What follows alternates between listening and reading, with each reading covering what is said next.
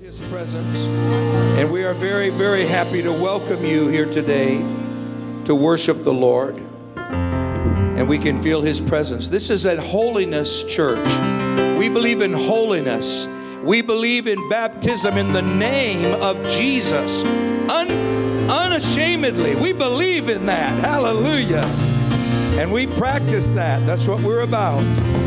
And that's why you can feel the Holy Ghost here. That doesn't mean you couldn't feel the Lord in other ways. I've been in all kinds of meetings where I suddenly felt the presence of the Lord. And I knew that I was not necessarily in the house of God, but I felt the presence of God. But it's different when you walk into an apostolic Pentecostal meeting where folks are filled with the Holy Ghost. It's a marvelous thing, and we thank God for it. And people are getting the Holy Ghost. They're not just in apostolic churches, they're getting the Holy Ghost all over the place. And that's because we serve a great God. Put your hands together and say, Thank you, Jesus. Thank you, Jesus, because you're stirring hearts. Now, grab your Bibles. I want you to turn with me, if you would, in the Word of God to St. John 11. I know that you think that they've honored the pastor, so it just took all day, but uh, hey, we should take several hours doing. No, I'm just kidding. That was that was great, but uh, we, we're going to go right ahead here. John chapter 11. I'm reading concerning the death, the surprise death, and the sickness of a man named Lazarus. Many have heard of Lazarus and all the emotions that come with that uh, horrible disappointment of death. And Jesus had healed so many he had so many people he had healed. And so the three letter word on everybody's lips that day was why. John 11 21, if you have it there. Uh, then said Martha unto Jesus, Lord, if. See it? Think of what could have been, she was saying. She was, she was saying, if thou hadst been here. And then the the deafening why, why, why. You you healed all these others, and your, your closest friend is is dead with just a sickness that you could have healed. All this directed at Jesus. If thou hadst been here. And all of the uncertainty and confusion of death. And so today I bring to you a message entitled Certainty in Uncertain Times certainty in uncertain times. Can you say that with me? Certainty in uncertain times. I'd like you to set your Bibles down just for a moment. I want you to grab it in, again in a minute, but I want us to pray. Shall we? Let's lift our hearts and you pray in your own way. And let's pray for the anointing upon the man of God, the Word of God, that eyes will be open. Let's pray. Dear Lord, yes, we are facing uncertain times. There's no doubt about it. And we do not face them without uh, the fears that the world faces, but we do not face face them without certainty. You are giving us in these times the hope that we need. Help us, eh, each and every one, everybody under the sound of my voice, help us to see that you are the only hope. You are truly Lord of all. And we ask it in the name of Jesus. Everybody said, In the name of Jesus. Praise God. Amen. In his name. Praise God. Please please be seated. I want to I want to speak to you for just a few moments from John 11. The death of Lazarus in Bethany, that is the Lazarus who was brother of Mary and Martha. Now, there, there aren't many Lazaruses, but there are several Marys and Marthas in Scripture, especially Mary's. So, Lazarus was the brother of Mary and Martha. These are two women that may be the most well known women in all the Bible. And the shocking a seemingly unnecessary death of their brother, who was the close friend of Jesus himself. I think many times we face circumstances we don't understand. And I'm not saying that you will always understand them. When the doctor walked in and said to me, Your son has cancer, two year old son has cancer, I, I, I, this blew me right away. I mean, it was like you might as well have said uh, almost anything as to say that. Uh, there are many times that we are facing circumstances that we don't understand, but I am here to tell you there's someone who does understand the circumstances. When things seem impossible, there is a God that can do the impossible. Hallelujah. Anybody believe that here this morning?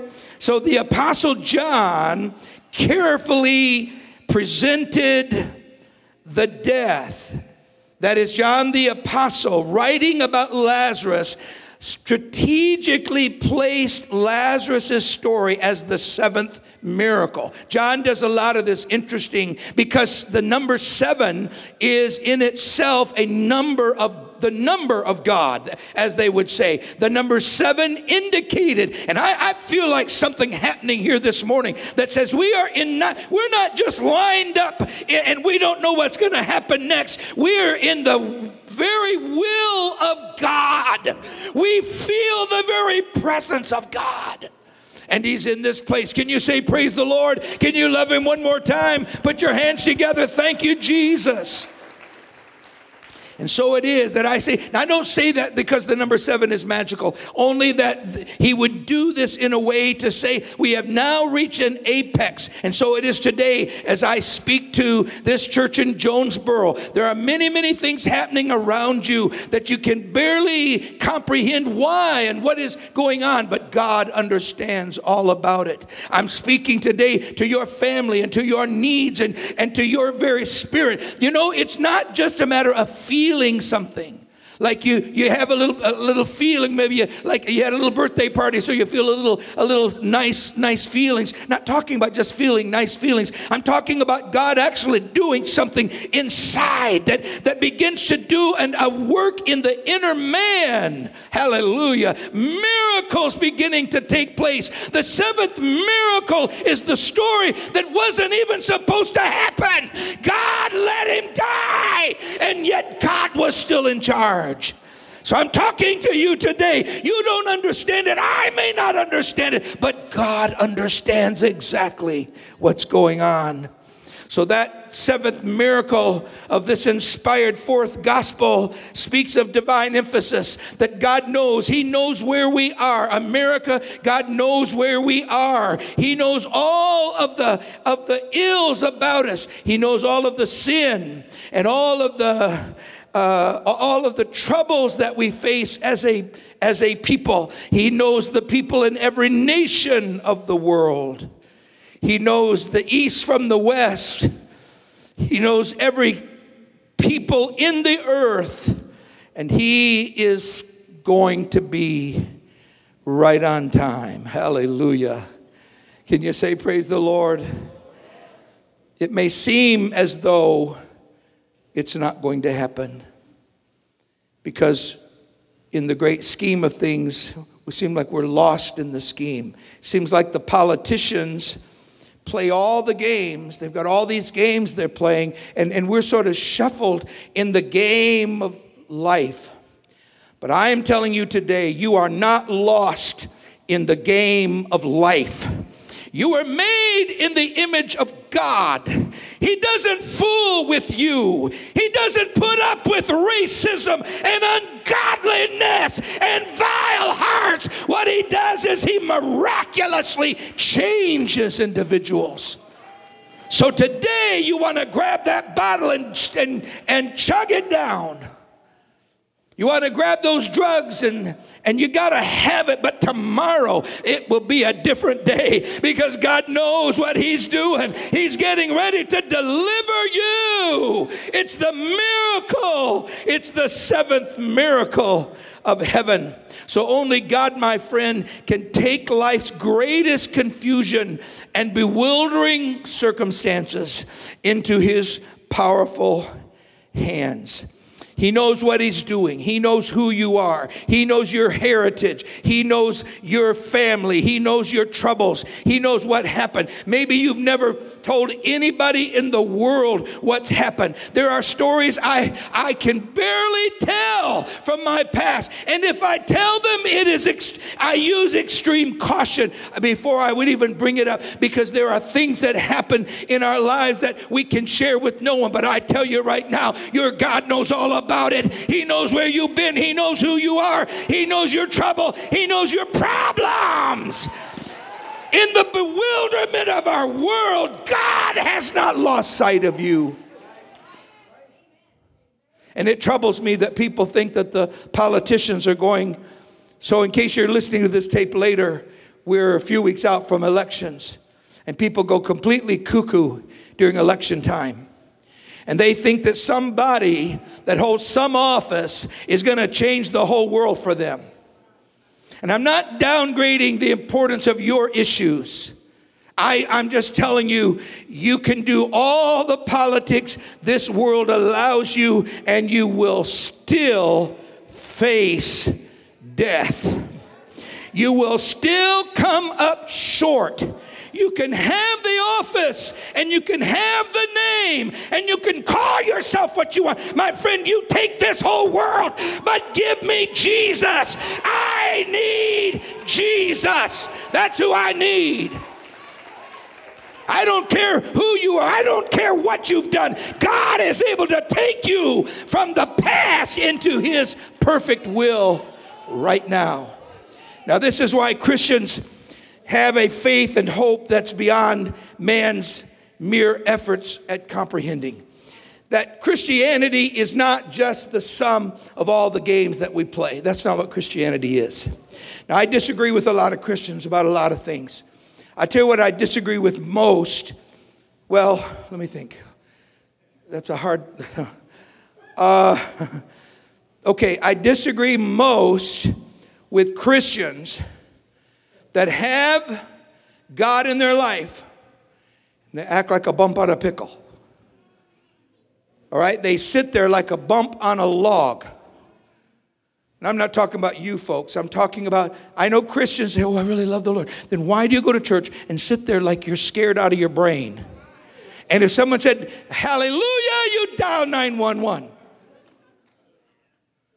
I've been mocked, I've been laughed at, I got my uh, degree. One time a professor said to me, Thomas, I really like you, but you're, you're one of those radical Pentecostals.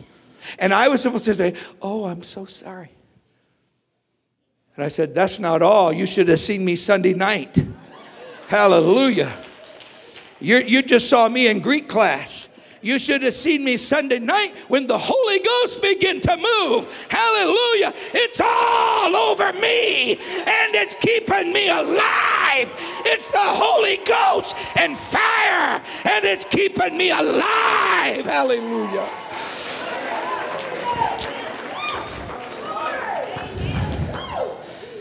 All right. See, we know that there's more than all the. Uh, do I dare bring other people into this? The educators? Are you against education? Nope. I'm not against education. But a lot of people think they're going to get all educated. And they're going to be so educated. That's why they hold their nose up a certain way It takes training to do that. Oh, friend, I'm trying to tell you. If you have a hundred degrees and you're the richest man living, you still have not found the answer for which your soul longs. Your soul is longing for the God of the seventh miracle, the God that can take death in his hands and say, Get out of here and leave them alone. Come on, let's praise him one more time. Thank you, Jesus. Certainty in uncertain times. So we know that there's more than all the uh, experts. We'll just leave it at that. All the experts. Oh, COVID. It's almost like they're worshiping it. COVID. Well, if you'd call the name of Jesus out, with half of that kind. anyway, they're experts, and I'm not taunting them. In fact, I thank God for them. I thank God for medicine. But if the doctor says, your boy is not going to make it, I say, Doctor, I'm not believing that. I'm going to believe God. I'm talking to somebody here right now. Could you lift your hand and say, Father, I'm putting my trust in heaven.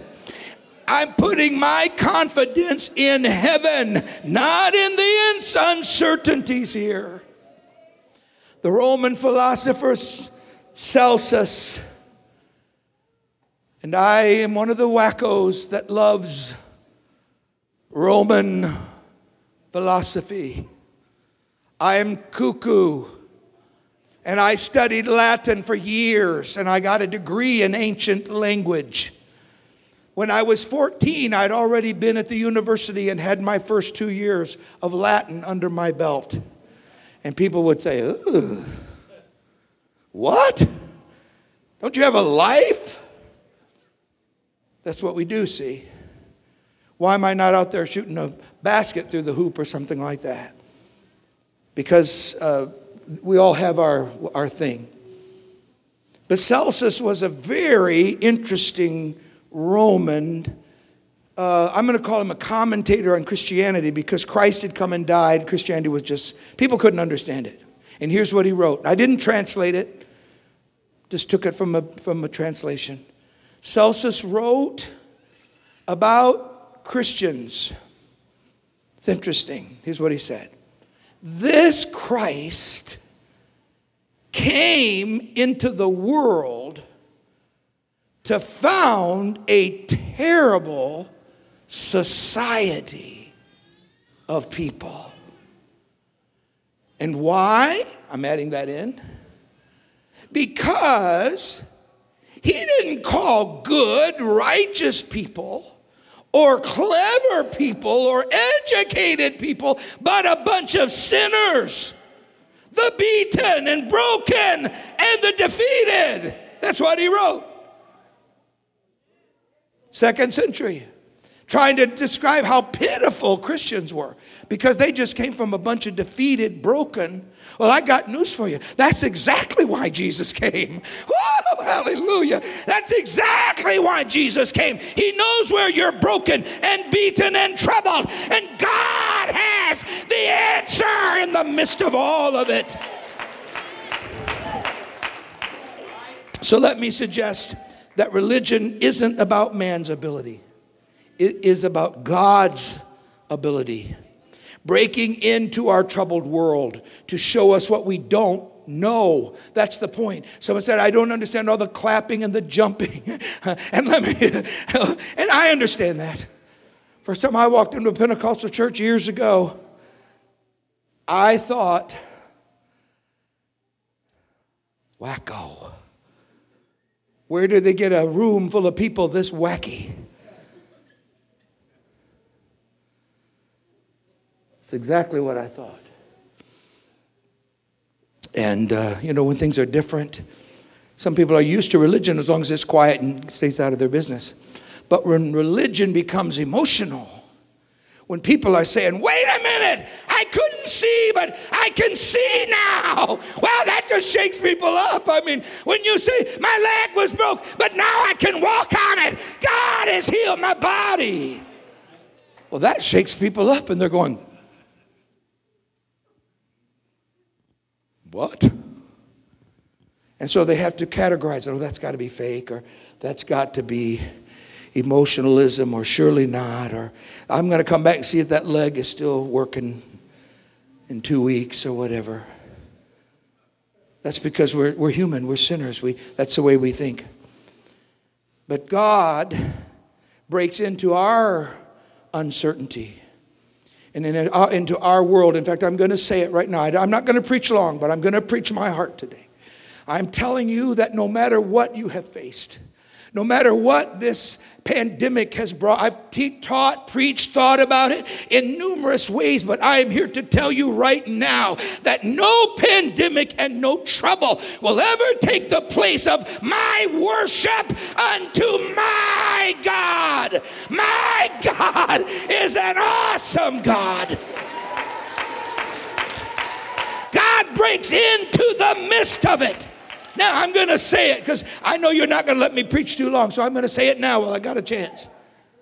I believe that this horrific pandemic that has impacted the world, and I do not say it with stupidity or ignorance. I know its severity. Perhaps the one thing about it that is the most understandable is that it is extremely uh, contagious and deadly. Extremely deadly. Precisely because so many, not because so many die percentage wise, but because so many, it's just almost like I, I saw a doctor giving an illustration of uh, why churches should be careful and wear masks and so on. And, and they were showing a person, and they had some kind, I don't know what they were using. And it kind of made me a little troubled. and the guy, I thought, uh, with me preaching, they were saying that let's say you're, you sneeze up here in the altar, which, you know, we don't necessarily sneeze in the altar, but let's say you did.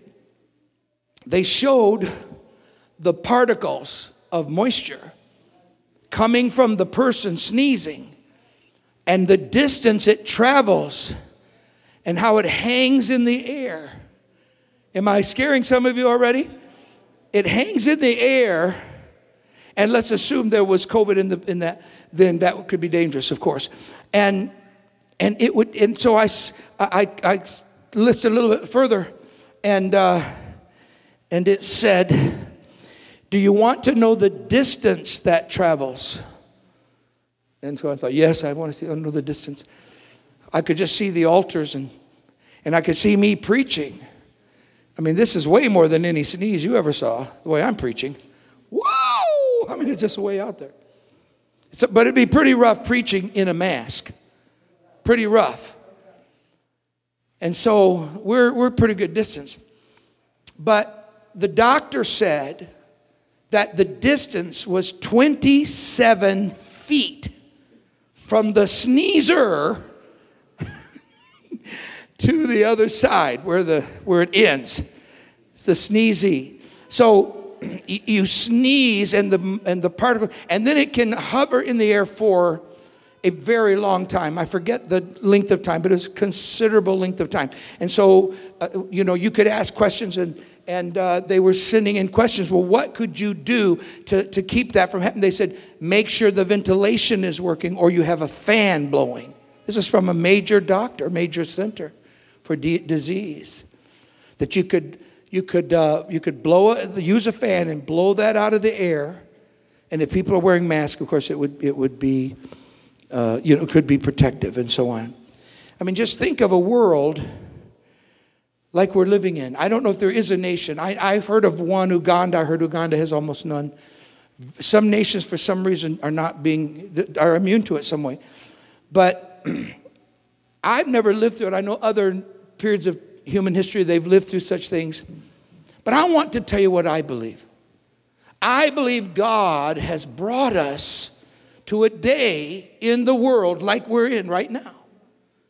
So that we could recognize that God is bigger than the pandemic that God is bigger than our trouble. Now, this isn't being cocky or smart. It isn't trying to say, don't be careful. It is telling you that God is able to do anything. Whatever your problem is, God is bigger than your problem. Put your, put your hands together and thank God for it right now. Come on, close your eyes and forget about everybody else and, and just say, Jesus, I thank you, thank you, thank you, thank you, Jesus. I praise you, Jesus. So religion isn't about man's ability, but God breaking into our world, showing us what we don't know, what we don't have. Are you able to let God do that, or are you just so tough you just can't? Is there life after death? Is there life after death? Do you have a soul and does it live even after the body is gone? Or do you do as many scientists I know today say? Many don't, I'm just saying many do. Those, that, oh, those scientists that are atheists say you're just like a dog or a, or a leaf on a tree. Now, we know that's not true. We know it's not true. We look at this building and we look at the highways and the, and the skyscrapers and the computers. I've got a, a where's, oh, I don't have it. You have one. Let me use yours. I want to touch your phone. Actually, touch it. Now, open it. Open it, okay? Okay. This phone now is a wallet it's a computer, it's a cell phone. I can call China right now. Call China for me. Dial China, somewhere over in China. And th- uh, what I'm telling you is, man can do amazing things because man has got potential and capabilities and all of these things. And we look around and we know that we're more than a leaf on a tree. You can philosophize all day long that you're just a bug in the forest, but you know better. You know better. You know better. Hallelujah.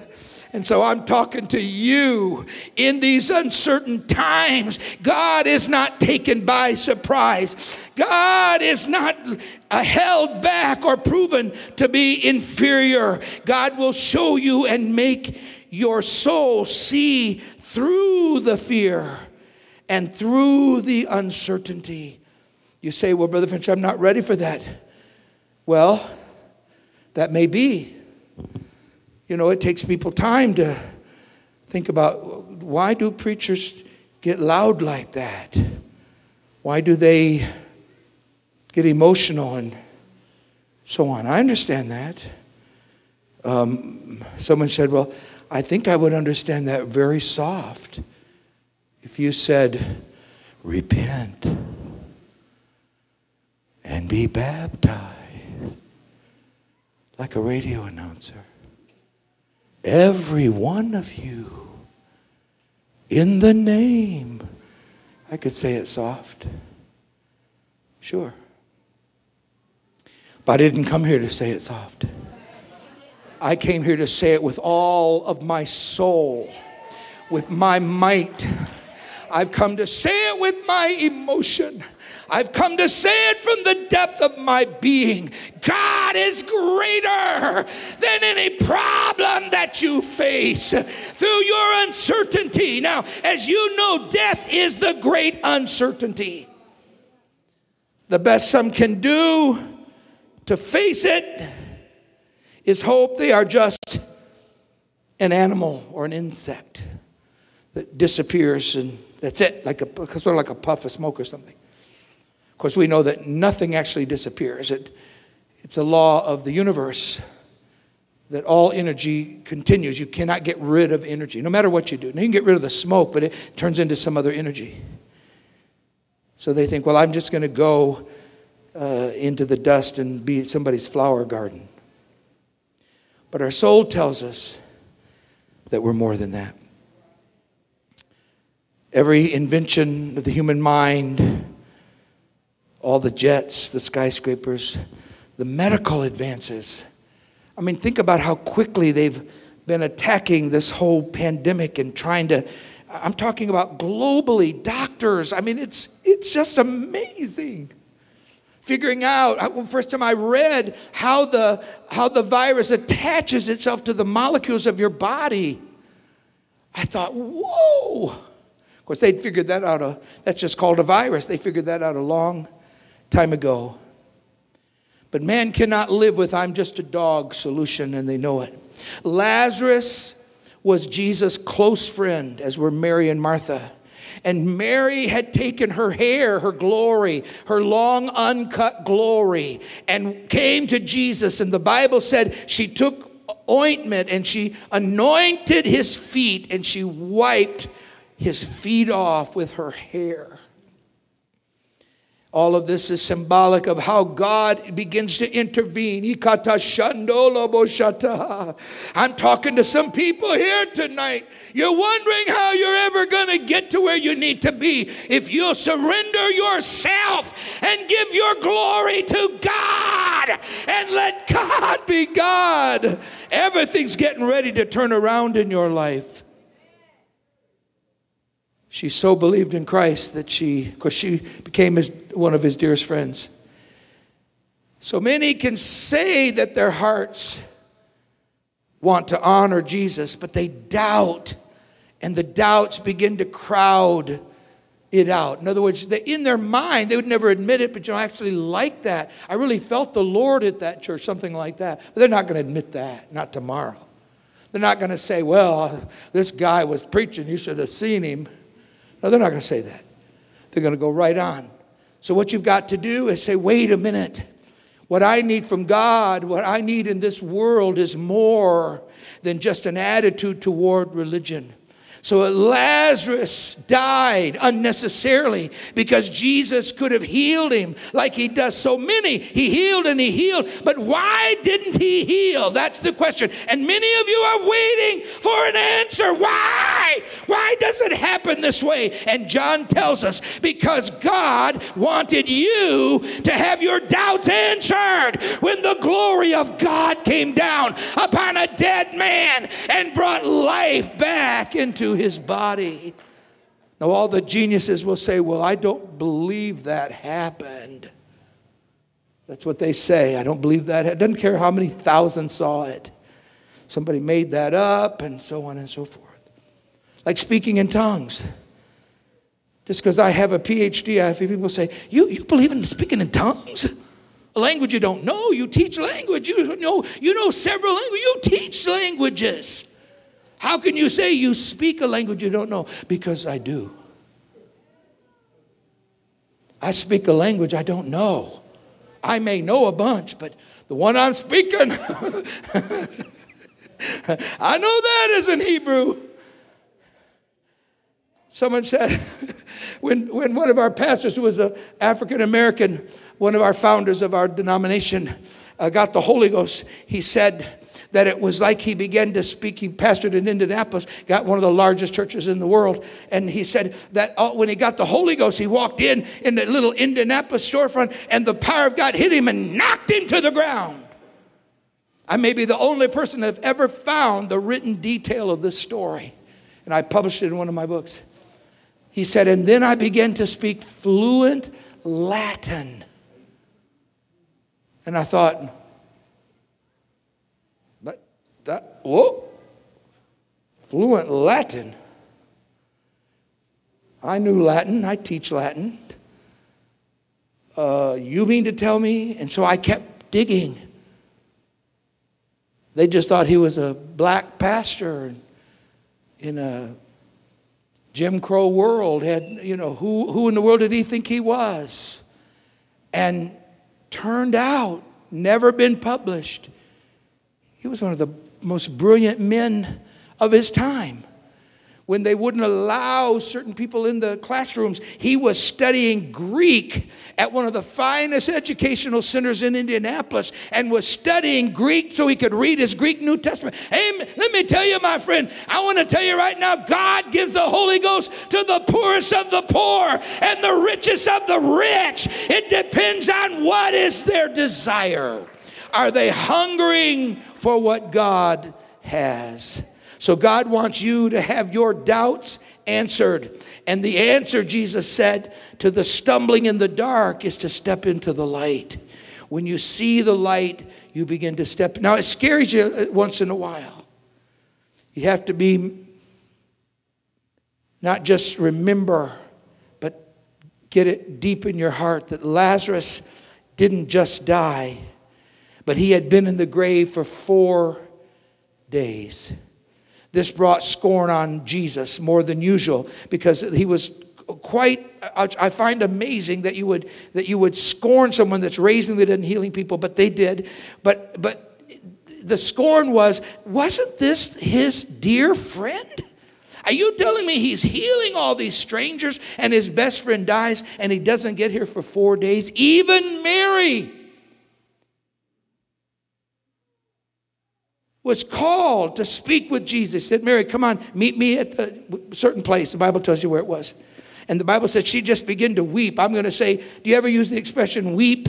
Uh, weep hard. Have you ever heard that? Was that the way you would say it? She began to really, really weep. And she began to say, it was like it got a hold of her. Lord, if only you had come. The why, the uncertainty, I don't understand it. I've seen you do more than any uh, other miracles of any human being. And yet, my own brother, your very best friend, is now dead, four days in the grave. But the Bible says something very unique at this point. He says, Jesus saw her weep weeping and her pain, and he groaned in his spirit. His spirit groaned, not like grief, and that, you, you, you take this for what it's worth, not because, like, oh, I'm so sad about it. He, he was, of course, sad at the death of his friend, but because of indignation that this world is caught up in all of these things when God has the answer and can break the chains of uncertainty. He quickly said, Where have you laid him? It's time to show death who's boss. It's time to say, Where is the problem? I've come in the name of Jesus Christ. Would you stand with me? I want us to pray together. I believe that massive stone over the grave needs to be removed from many of your hearts today. The verse 38 says it was a cave that he was in, and that's where many a man has been bound by sin and death. You're in the caves of life, but God can and will change all of that. Roll that stone out of the way. Praise God. And they could do that. You know, folks, there's some things you got to do yourself. You can't say, if God had moved that big old stone, look at that big old stone there over my life. And God saying, hey, get your lazy bones up. I'm not moving your stone there. I got something to do for you, and it's not do what you can do. And some people want what God has, but they're not willing to live as they must live and turn their heads. When I met Sister French, I was determined I was going to meet her, whatever I had to do, and still go to heaven. I was going to meet her Hello, Mrs. Smith, Sister Smith, how are you? Sister Rebecca, that's what I always called her. Hello, nice to meet you. I'm an evangelist, very good evangelist. And I'm traveling all over. God bless you. We'll see you later. Nice to meet you. And then I thought, well, that didn't work. So, so I came back and I brought my sister. My youngest sister, did I bring Sheila? And Sandra. Boy, I was going for it. And I said, These are my sisters. They can sing. And I knew she was the director of the children's choir. And I said, I, I travel and I get new songs everywhere I go. Would you like me to uh, send you any new songs I get for children? I didn't touch her, but you know, but I, I can now. It's, it's legal now. So, um, would you like me to send you any songs I get while I'm traveling? And yes. Oh, yes, I would love to have those songs. I said, Well, if you'll give me your address and your phone number, I'll. Uh... Now, folks, you can laugh, but. Yeah. Yeah. Hallelujah.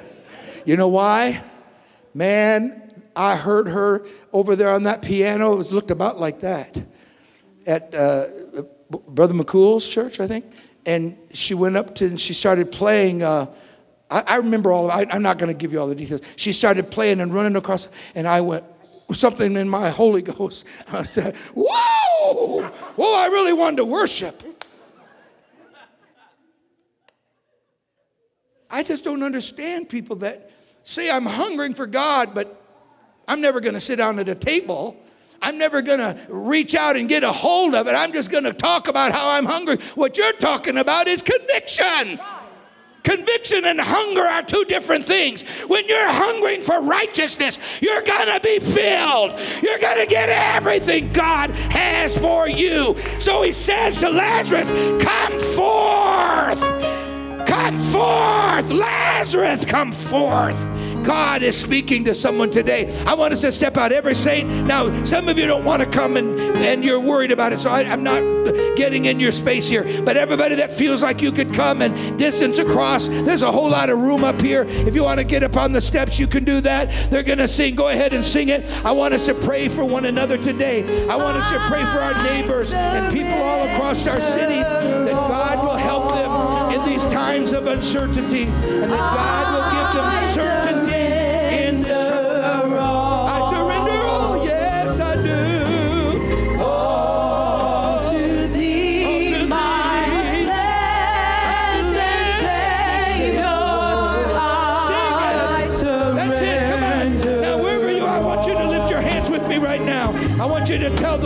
your problem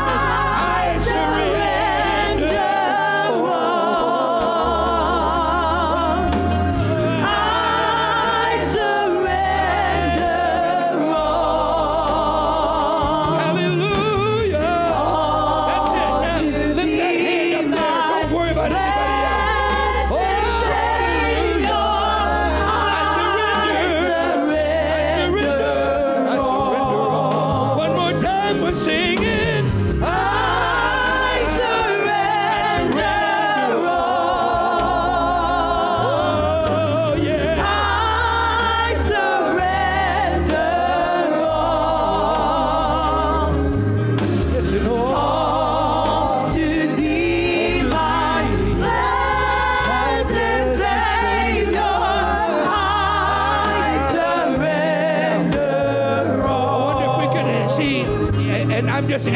You to do it. I know that this is completely from your own heart, but I wonder if you could lift both your hands towards heaven as they sing that one more time.